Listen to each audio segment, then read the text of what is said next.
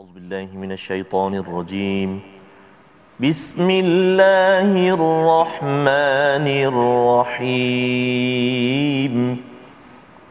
الحمد لله رب العالمين.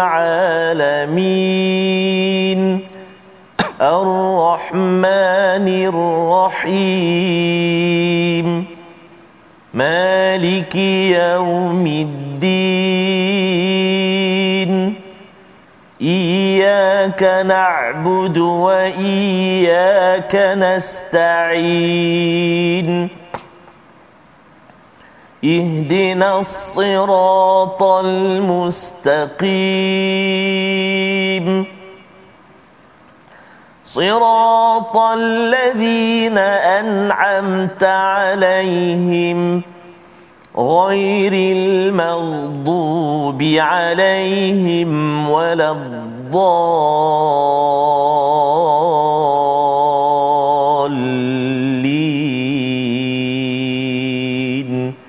آمين. صدق الله العظيم. السلام عليكم ورحمة الله وبركاته. الحمد لله والصلاة والسلام على رسول الله وعلى آله وصحبه ومن والاه وبعد. الحمد لله bertemu lagi kita pastinya dalam my Quran time. Hari ini kita syukur kepada Allah Subhanahu wa taala.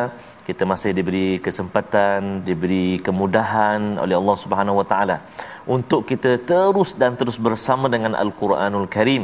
Dan hari ini kita telah sampai ke halaman yang ke-425 surah Al-Ahzab yang kita nak belajar, yang kita nak baca, yang kita nak ulang kaji pada hari ini iaitu dari ayat yang ke-51 sehingga ayat yang ke-54. Ibu, ayah, ayah, tuan-tuan dan puan-puan muslimin dan muslimat, sahabat-sahabat Al-Quran yang dikasihi dan dirahmati Allah Subhanahu Wa Taala sekalian. Apa khabar tu? Dia buat apa tu? Subhanallah. Pastinya walaupun dalam kesibukan kita kita singgah sekejap bersama dengan majlis ilmu kita bersama dengan my Quran time hari ini saya tak keseorangan.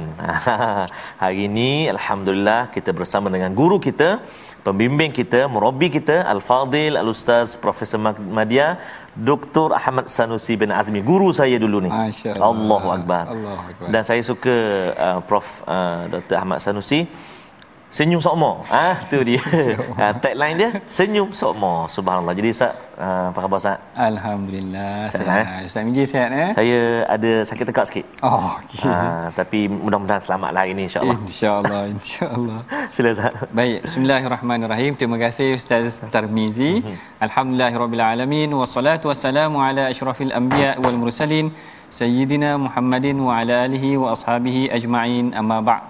Apa khabar tuan-puan, para penonton yang dirahmati Allah sekalian? Bertemu lagi kita dalam perbincangan, ha, perbicaraan kita ataupun perbincangan kita mengenai tentang ayat-ayat Allah. Yang ini adalah sesi yang sangat menarik kerana kita mengabadikan diri kita kita mengikhlaskan diri kita untuk meneroka isi kandung ayat-ayat al-Quran seperti mana yang telah diwahyukan kepada Rasulullah sallallahu alaihi wasallam dan sebelum kita mulakan perbincangan kita mari sama-sama kita baca dahulu doa ringkas. Subhanakala ilma lana illa ma 'allamtana innaka antas sami' innaka antas samiul alim. Rabbi zidni ilma. mudah-mudahan Allah taala menambahkan kita ilmu pada hari ini insya-Allah sedikit uh, perkongsian ataupun recap balik ulangan balik kalau hari ini kita baca muka surat 425 halaman yang ke-425 halaman yang ke-424 sebenarnya ya kita membicarakan tentang uh, wanita-wanita yang me, yang boleh dikahwini hmm. oleh Rasulullah. So, Nanti uh, yang ni kita akan tengok bagaimana ada dalam kalangan mereka yang menghadiahkan diri mereka, hmm. menawarkan diri mereka untuk berkahwin dengan Rasulullah. Hari ini kita akan masuk ke halaman 425. Mari sama-sama kita saksikan dahulu sinopsis pengajian kita pada hari ini mengenai daripada ayat 51 hingga ayat yang ke-54 iaitu mengenai tentang wanita yang Allah halalkan mereka dinikahi oleh Nabi Muhammad sallallahu alaihi wasallam iaitu pada ayat 51 52 manakala yang keduanya adalah adab bertamu ke rumah Nabi dan aturan hijab bagi isteri baginda Nabi sallallahu alaihi wasallam. Baik, menarik kat sini tetapi ha, seperti mana yang saya sebutkan tadi perbincangan ini sebahagiannya melibatkan rumah tangga Nabi. Ah ha, yang ni yang kita segan sikit nak bincang Allah kerana dia melibatkan rumah tangga Rasulullah. Allah. Nak cakap berkenaan tentang rumah tangga Rasulullah ni kita kena hati-hatilah sikit. Ha, sebab bukan calang-calang kerana ummahatul mukminin. Ibu orang-orang yang beriman kalau kita tengok 2 4 2 4 ayat yang sebelum ini menceritakan Allah Taala memberikan kelonggaran ataupun tawassu'ah kelapangan buat uh, Rasulullah untuk berkahwin dengan orang-orang yang telah uh, dikahwini oleh Rasulullah. Sesiapa sahaja yang dibenarkan untuk berkahwin dengan Rasulullah manakala dalam ayat tersebut tiba-tiba ha yang ni saya ulang balik pada halaman yang sebelum ini Allah Taala membenarkan juga Rasulullah berkahwin dengan wa mra'atan mu'minatan in wahabat nafsaha lin nabi Allah Taala membenarkan Rasulullah sallallahu alaihi wasallam berkahwin dengan perempuan mukmin yang menyerahkan dirinya kepada Rasulullah. Apabila ayat ini menyebutkan tentang wanita yang menyerahkan dirinya kepada Rasulullah, ada riwayat yang menyebutkan bahawa Sayyidatina Aisyah dia rasa cemburu sikit. Ha, yang ni sebab tu saya kata nak berbincang tentang rumah tangga Rasulullah tentang isu domestik, isu dalaman rumah tangga Rasulullah ni susah sikit. Kerana dalam uh, dalam isu rumah tangga ni ada yang ada yang cemburu, ada yang jealous dan sebagainya. Dan kalau kita pernah dengar sebelum ni pun Sayyidatina Aisyah ni memang kadang-kadang dia ada sedikit cemburunya kepada para isteri Nabi yang lain.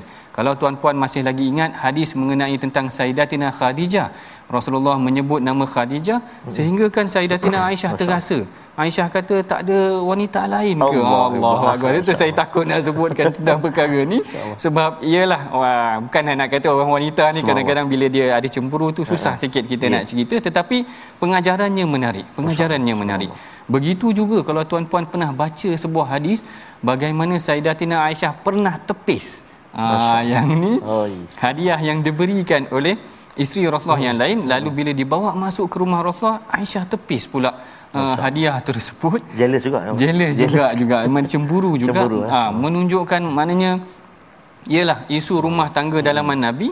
Tetapi ha, pengajarannya adalah bagaimana hmm. Allah Taala abadikan kehidupan keluarga Nabi itu dalam Al-Quran.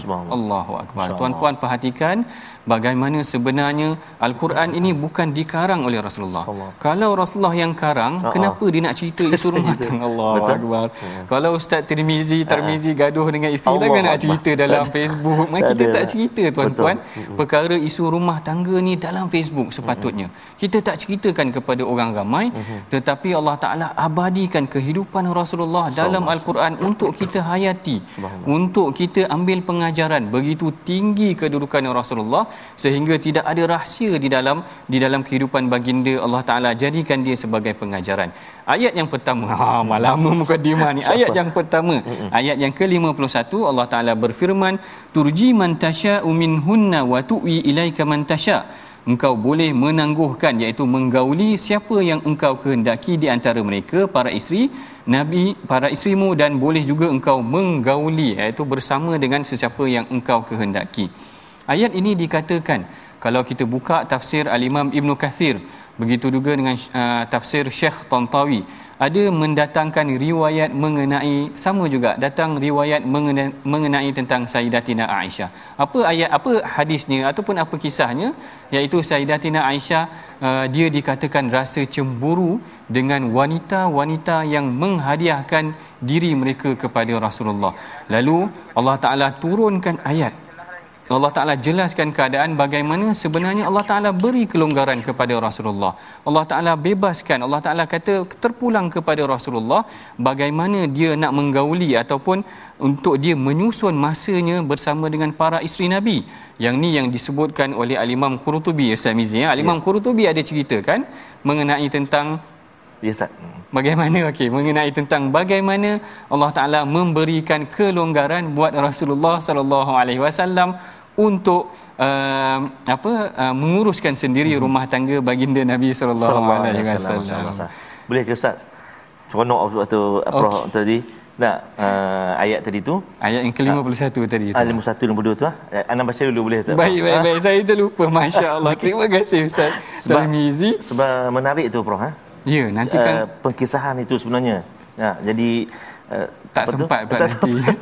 Okey baik. Jadi insya-Allah uh, kita baca ayat mana uh, Prof? Ayat 51 52. Ayat 51 52 eh. Baik, baik insya-Allah. Jadi tuan-tuan dan puan-puan sahabat Al-Quran dikasihi Allah Subhanahu Wa Taala sekalian, kita uh, lihat ayat 51 52 kalau kita tengok halaman ini ada 1 2 3 4 ayat saja maksudnya ayat dia panjang-panjang ayat dia panjang-panjang. Bila ayat panjang-panjang ni maknanya ada benda penting lah kalau nak nak disampaikan. Allah nak sampaikan. Jadi kita baca dulu ayat 51 ayat 52 lepas ini kita sambung uh, kupasan tadi Ustaz. Pertama ada mencelas tak ada masalah kita sambung ni.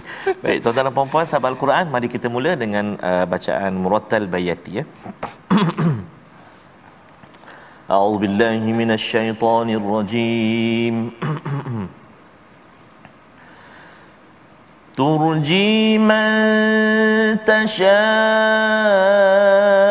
منهن وتؤوي إليك من تشاء.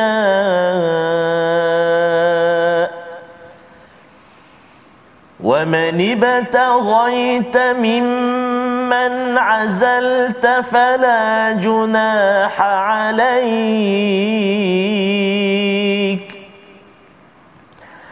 ذلك أدنى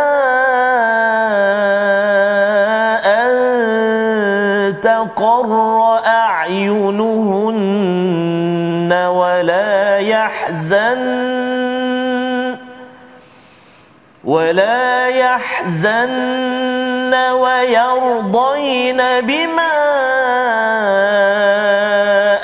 آتيتهن كلهن. والله يعلم ما في قلوبكم. وكان الله عليما حليما. لا يحل لك النساء من بعد ولا أن تبدل بهن من أزواج ولا أن تبدل بهن من أزواج ولو أعجبك ولو أعجبك حسنهن إلا ما ملكت يمينك ولو أعجبك حسنهن إلا ما ملكت يمينك وكان الله على كل شيء رقيبا وكان الله على كل شيء رقيبا.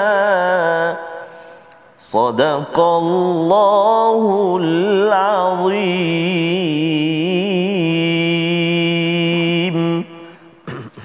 صدق الله العظيم. Ha, demikianlah tadi bacaan ayat daripada 51 sampai ayat yang ke-52. Masya-Allah. Ya, mungkin sebab nervous sikit Ustaz Tamizi.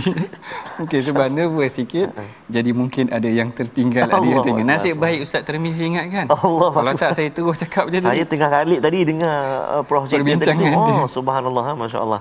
Baik, baik tuan-puan, ibu ayah ya. yang dirahmati Allah sekalian, kita masuk semula dalam mhm. perbincangan ayat yang ke-51 yang mana kita dah cerita dah tadi ayat kalau sebelum yang selepas yang sebelum daripada ayat 51 ni ayat 50 Allah Taala menceritakan mengenai tentang Allah Taala menceritakan tentang uh, perempuan-perempuan yang dibenarkan oleh Rasulullah untuk Rasulullah berkahwin dengan mereka.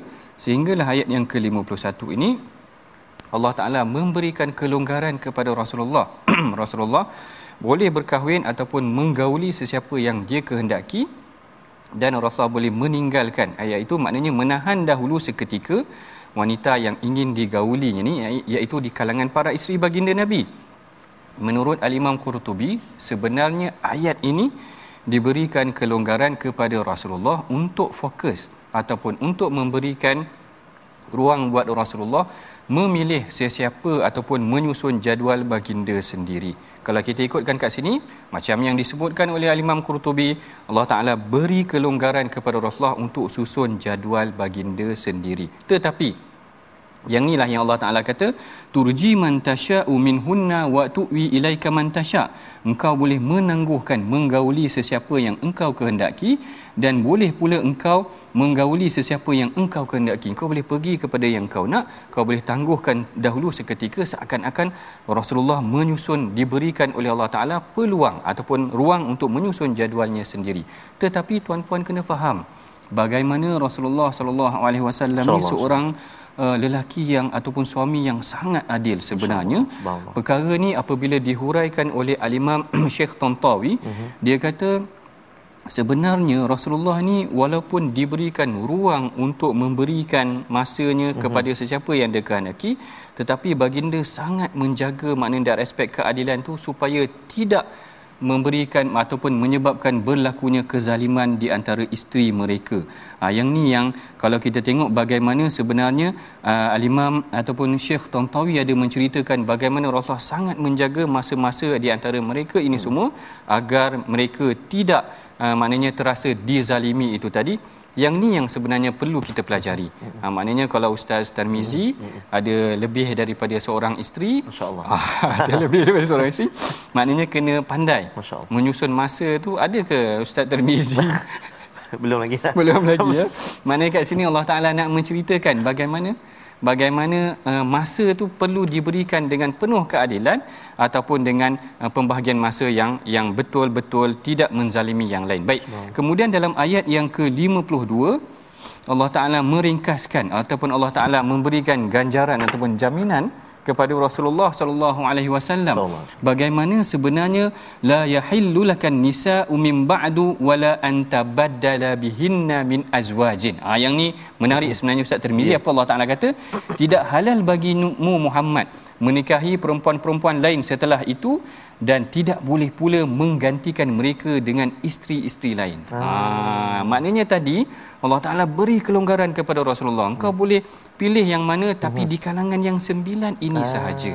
Ha, yang ini adalah jaminan yang Allah Taala berikan kepada para isteri Nabi. Kalau tadi mereka bimbang, eh macam mana ni Allah Taala ha. kata pada Rasul kau boleh uh, susun jadual kau sendiri nanti takut tak kena pula jadual Betul? dekat aku. Hmm. Ha tetapi Allah Taala kata la yahillu lakan nisa'u min ba'du wala anta baddala bihinna min azwajin walau a'jabaka husnuhunna. Tidak boleh, tidak halal bagimu wahai Muhammad menikahi perempuan-perempuan yang lain setelah itu dan tidak boleh pula mengganti mereka dengan isteri-isteri lain yang Allah Taala spesifikkan lagi. Allah Taala kata meskipun kecantikannya menarik hatimu oh, kecuali perempuan-perempuan yang engkau miliki sahaja. Masya-Allah. Maknanya kat sini adalah jaminan yang Allah Taala berikan kepada Rasulullah ataupun pada para isteri Nabi. Hmm. Maknanya tadi kalau Allah Taala dah beri kelonggaran tetapi Allah Taala tarik sikit hmm. lepas ni dah tak boleh Betul. dah. Dah yang sembilan ini seperti mana yang disebutkan oleh Al-Imam Ibnu Kathir dia kata lima daripada mereka adalah wanita Quraisy hmm. iaitu Sayyidatina Hafsah, Sayyidatina Aisyah, Ummu Habibah, Saudah dan Ummu Salamah. Yang empat lagi yang bukan Quraisy iaitu Safiyah, Maimunah, Zainab dan juga Juwairah bin Al-Harith. Jadi inilah sembilan yang Rasulullah tidak lagi mengembangkan ataupun tidak lagi memberikan uh, ruang-ruang ataupun tidak diberikan ruang untuk menambah lagi setelah daripada turunnya ayat ini. Ya. Setelah ya. daripada turunnya ayat ini, boleh Ustaz Tirmizi mungkin ulang balik ayat yang ke-52 untuk ya. kita ambil part yang last wakan Allah tu nanti kita nak cerita sikit uh, mengenai baik. tentang perkara baik. tersebut. Terima kasih kepada Ustaz uh, Prof Madia Dr. Ahmad Sanusi. Tuan-tuan dan puan-puan dibayar dikasihi Allah Subhanahu taala. Masya-Allah subhanahu tabarakallah menarik sekali uh, perbincangan pada hari ini uh, berkongsi dengan kita kadang-kadang uh, uh, doktor ya kita baca je tak tak faham kadang Betul. Kadang baca pun tak baca tengok terjemahan pun. Jadi Betul. hari ini kita dapat belajar Allah eh? macam di, uh, disebut di awal tadi uh, bercerita tentang uh, keluarga, family Rasulullah SAW, ahli keluarga kan. Jadi baik. Kita nak ulang sekali lagi Prof eh? ayat yang ke-52. Betul. Baik. Jom kita baca sama insya-Allah. A'udzubillahi minasyaitonirrajim. لا يحل لك النساء من بعد ولا أن تبدل بهن من أزواج ولا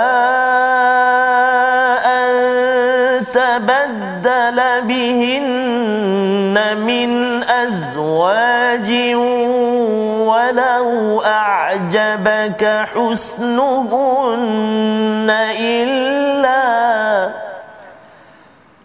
ولو أعجبك حسنهن إلا ما ملكت يمينك وكان الله على كل شيء رقيبا صدق الله العظيم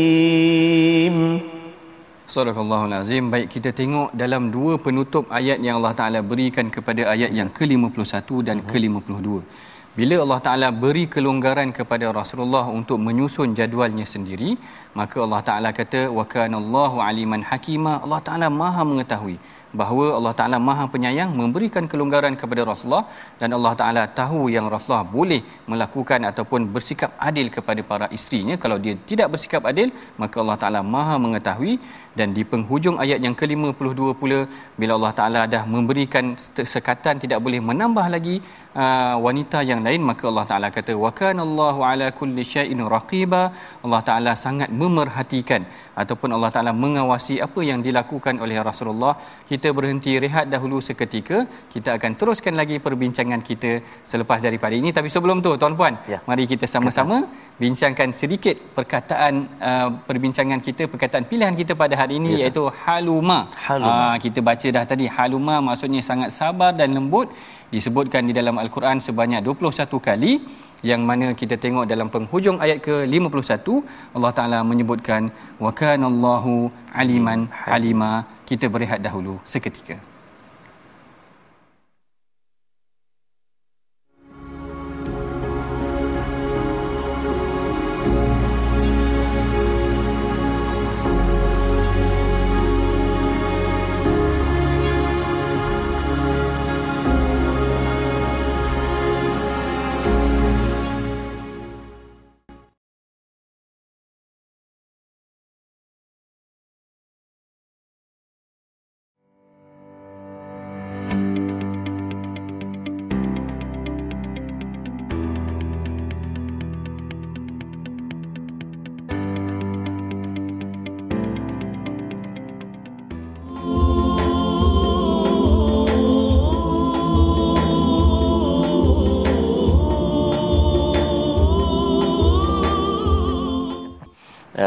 berkenaan dengan istilah kita pun banyak cerita tadi. Ustaz Tarmizi nak tarik ni. Oh, nanti dulu. Ah. Itu lepas ni insya-Allah. kan jadi itu antaranya Ustaz uh, penyejuk mata dan kita pun selalu doa sebenarnya Prof ya. Betul. Betul. Dalam kita jadi makmum, kadang-kadang jadi imam kita baca doa kan Rabbana hab lana min azwajina wa dhurriyyatina qurrata a'yun waj'alna lil muttaqina imama. Uh, doa ni kata silap dalam surah Al-Furqan kata silap ha, boleh sahabat-sahabat tuan-tuan boleh boleh cari nanti dalam surah Al-Furqan. Dan kita telah uh, baca tadi uh, Al-Fadhil Ustaz uh, Prof uh, Dr. Ahmad Sanusi ayat 51 52 kan? Betul. Uh, kita dah baca. Dan kalau tuan-tuan dan puan-puan ibu ayah perhatikan uh, banyak ayat-ayat dalam ataupun kalimah-kalimah dalam dua ayat ini dia ada uh, ataupun halaman kita ni dia ada banyak hun-hun ada, ada sabdu. Betul. Ah jadi kalau kita nak wakaf tu kena hati-hati kan? Uh, contohnya ayat 51 kulluhun ha, jadi kita kena berhenti tu kena ada dengung dia dua dua harakat. Ha, itu sikitlah perkongsian sebelum kita nak lihat uh, perkongsian tajwid pada hari ini.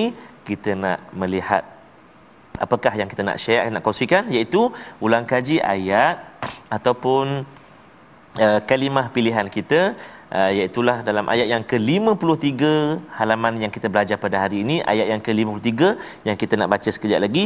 Kita tengok dulu kalimah dia. Auzubillahi minasyaitonirrajim. Li hadith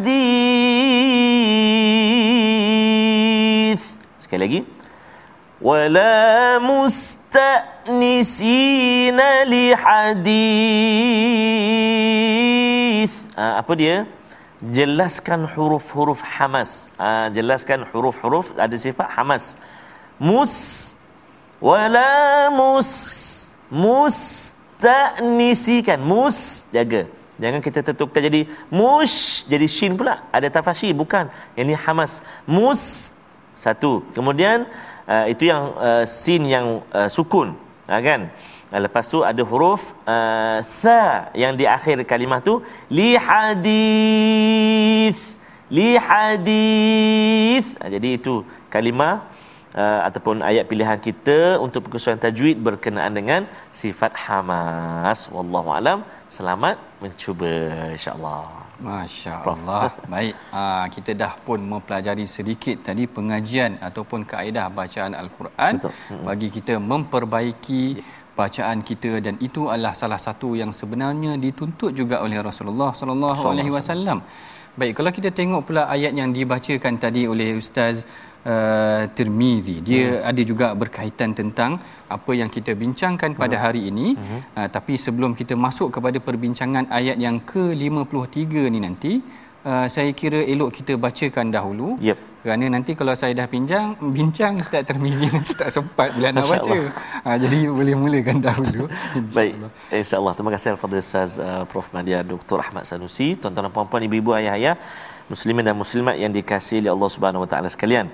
Uh, sebelum kita baca sambungan ayat 53 54 sikit saya tambah sikit dalam sifat Hamas tadi. Uh, maksud dia Uh, uh, menyembunyikan atau membunyikan uh, uh, membunyikan huruf yang berdesis atau berdesi kan hamas tu kan?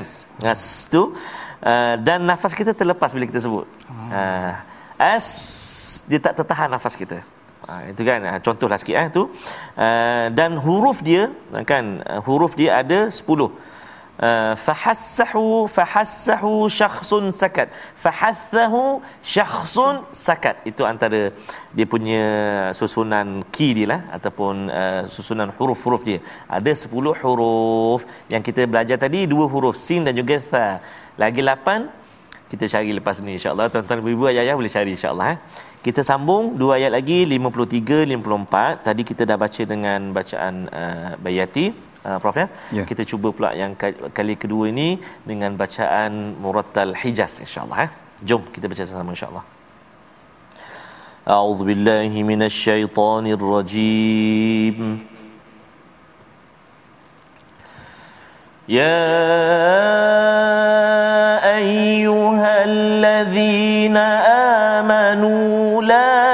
tadkhulu buyutan nabiyyi إلا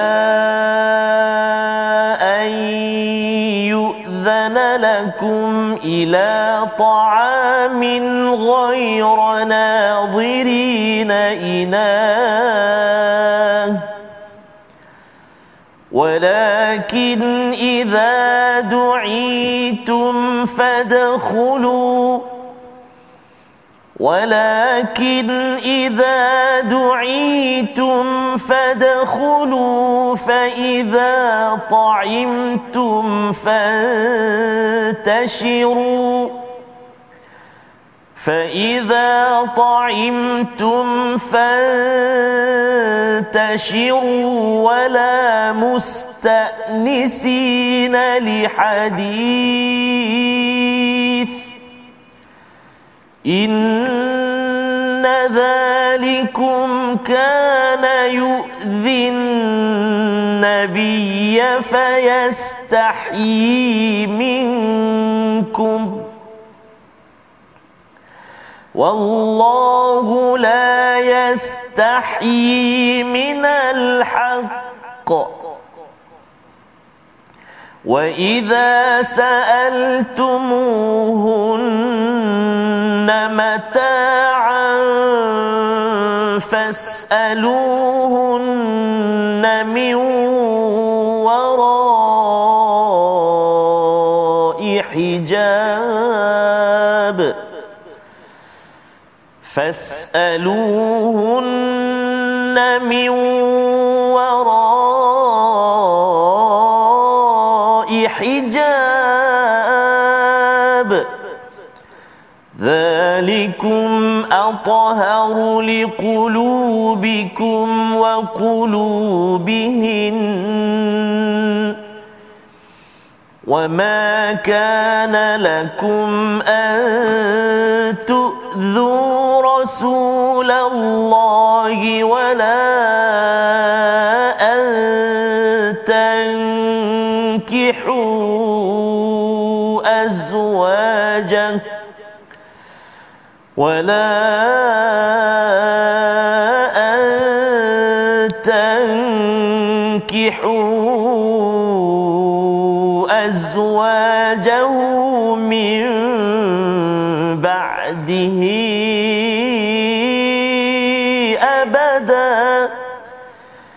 إن ذلكم كان عند الله عظيما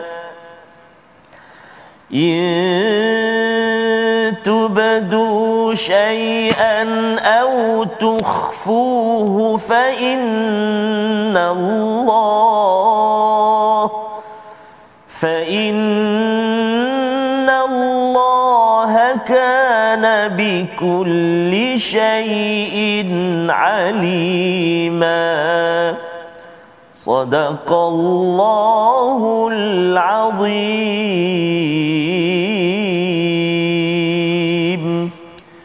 Sadaqallahul Azim.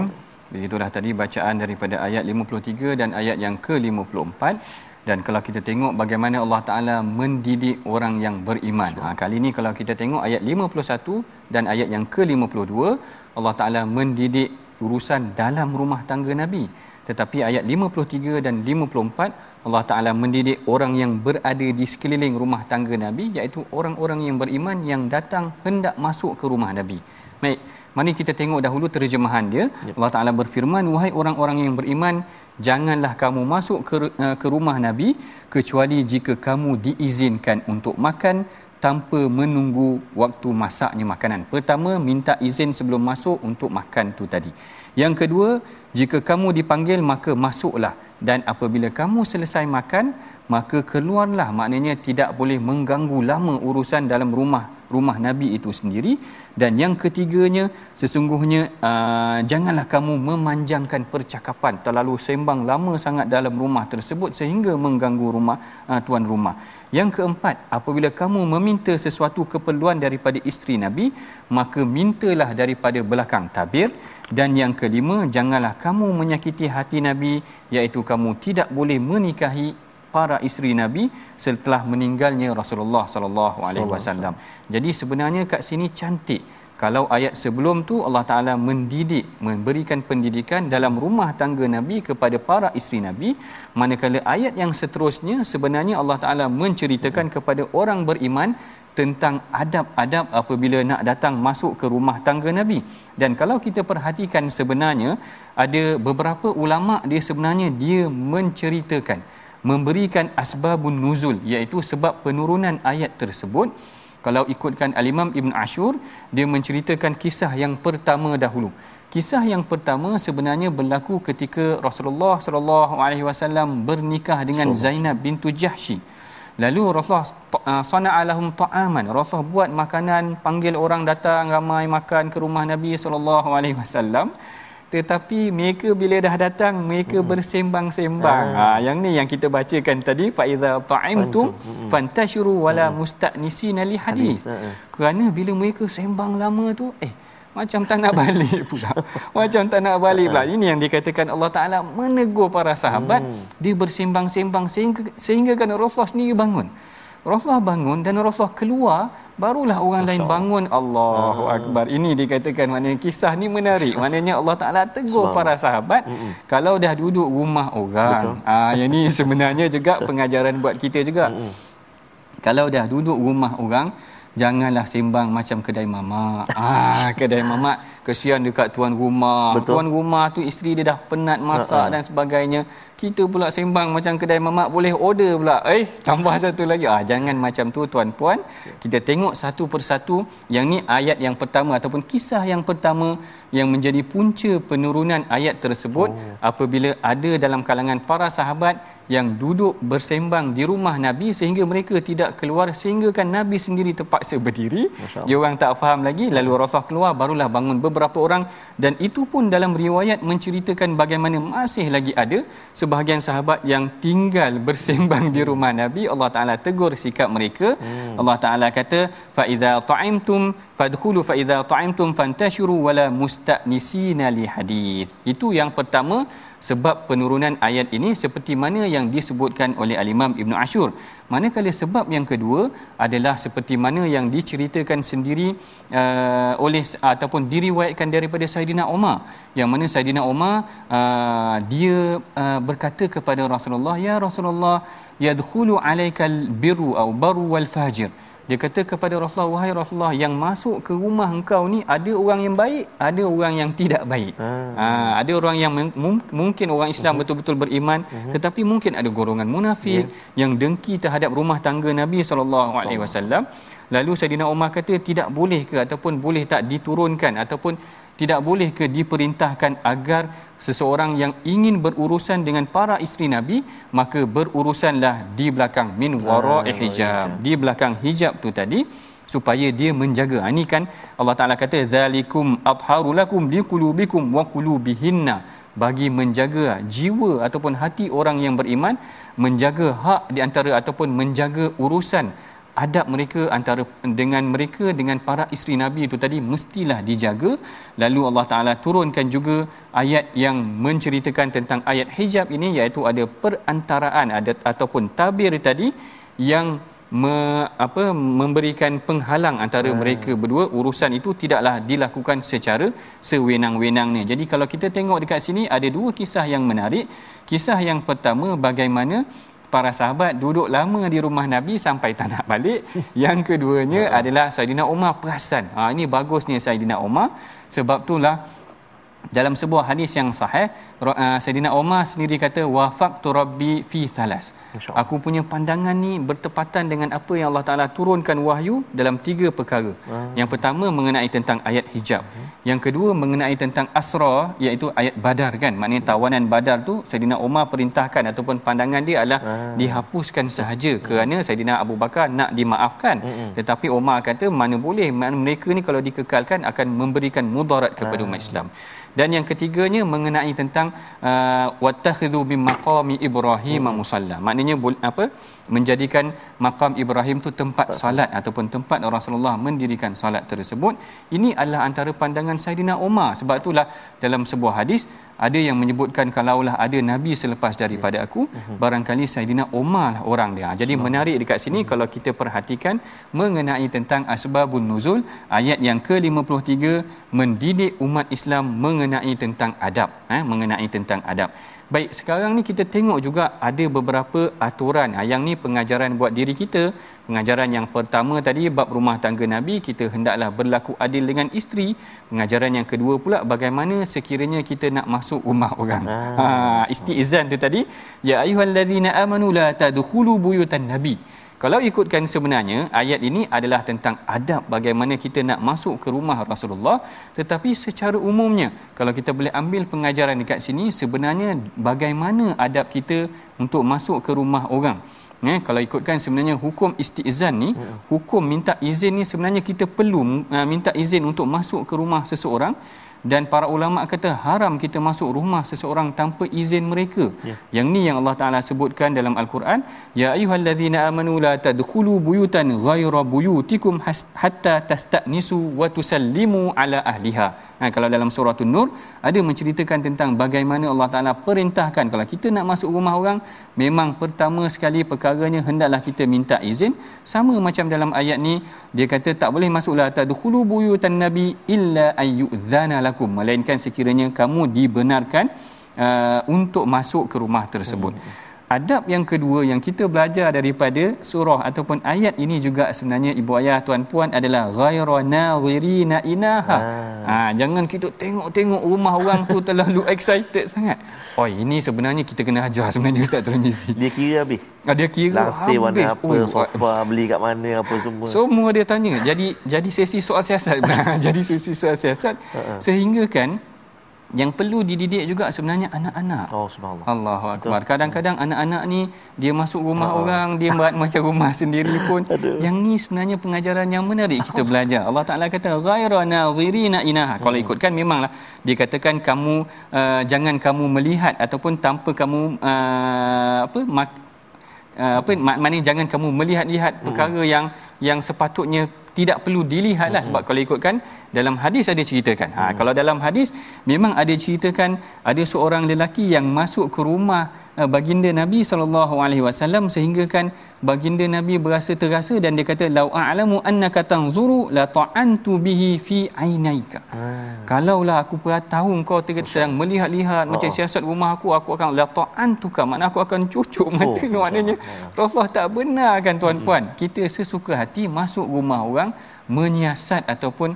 ialah macam soal sedidik sebenarnya tak elok dari sudut adab pun sebenarnya tak elok juga yeah.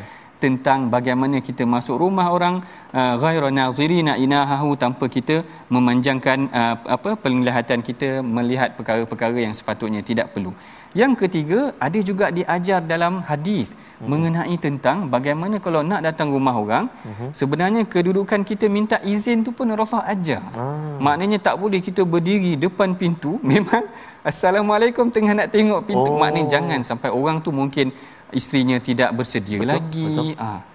Jadi yang ni memang diajar dalam hadis. Rasulullah kata apabila datang seorang lelaki uh, dalam hadis ada menceritakan dia berdiri di hadapan rumah Nabi sehingga Rasulullah betulkan kedudukan uh, beliau. Dia kata kalau engkau nak duduk uh, minta izin maka minta izinlah sengit sedikit supaya tidak oh. nampak basar pandangan kamu tu Masya menghadap ke rumah. Kerana itulah tujuan istizan. Dia Rasulullah kata kerana itulah tujuan minta izin. Hmm. kerana kita nak me- menjaga pandangan kita daripada melihat perkara-perkara yang tidak sepatutnya. masya-Allah. Ha, sebenarnya sangat menarik ya. mengenai tentang perkara-perkara minta izin adab-adab dalam rumah. Jangan terlalu panjang bersembang. Jangan melihat-lihat orang punya uh, aset-aset dalam rumah. Kemudian uh, jangan pula uh, kemudian adab juga dikatakan di sini mengenai tentang hijab iaitu kita jaga pertuturan kita dengan orang yang ajnabi. Maknanya orang yang bukan uh, mahram kita jangan kita kacau ataupun mel- uh, bersembang macam tidak ada uh, batas-batasnya. Jadi ini antara pengajaran yang menarik daripada ayat ini uh, mari kita sama-sama saksikan resolusi ataupun apa yang kita boleh aplikasikan daripada pengajian kita pada hari ini yang pertama sentiasa bina amal amal personal yang baik kerana Allah amat memerhati. Ya. Yang kedua, hormati Nabi sallallahu alaihi wasallam sebaik-baiknya dari aspek adab dan sebagainya. Dan yang ketiga, yakin segala amal kita akan dihitung oleh Allah Subhanahu wa taala. Jadi sebelum kita uh, mengakhiri perbincangan kita pada hari ini uh, mari sama-sama kita berdoa. Mudah-mudahan Allah taala merahmati dan memberkati ilmu yang kita uh, pelajari pada hari ini insya-Allah silakan ustaz. Baik terima kasih fadil prof أعوذ بالله من الشيطان الرجيم. بسم الله الرحمن الرحيم. الحمد لله رب العالمين والصلاة والسلام على رسول الله الأمين سيدنا محمد وعلى آله وصحبه أجمعين. اللهم يا الله ويا رحمن ويا رحيم. أمبني dosa-dosa kami ya Allah Ampunilah dosa-dosa mak ayah kami, mak ayah mertua kami, muslimin dan muslimat, mukminin dan mukminat bi rahmatik. Ya Arhamar Rahimin. Ya Allah ya Rahman wa ya Rahim. Jadikan isteri kami, anak-anak kami, zuriat keturunan kami Penyejuk mata memandang buat kami Ya Allah. Dan juga menjadi imam bagi orang-orang yang bertakwa Ya Arhamar Rahimin. Allahumma inna na'udhu bika minal barasi wal junun wal judham wa min sayyil asqam. Wa sallallahu ala sayyidina Muhammad wa ala alihi wa sahbihi wa baraka wa sallam. Walhamdulillahi rabbil alamin. Qabar Allah Alhamdulillah selesailah tadi pengajian kita daripada ayat 51 hingga ke ayat ke-54. Ya. InsyaAllah kita akan teruskan lagi pengajian dalam sesi akan datang uh-huh. dan sebelum tu mari sama-sama kita uh, sedikit memberikan sumbangan uh-huh. kepada tabung gerakan Al-Quran ya. yang mana dengan tabung gerakan Al-Quran ini kita memperkasa program-program pengajian Al-Quran kita mudah-mudahan program-program ini dapat memberikan manfaat dan uh, menghidupkan masyarakat yang harmoni kita bertemu lagi dalam sesi akan datang uh-huh. Assalamualaikum warahmatullahi wabarakatuh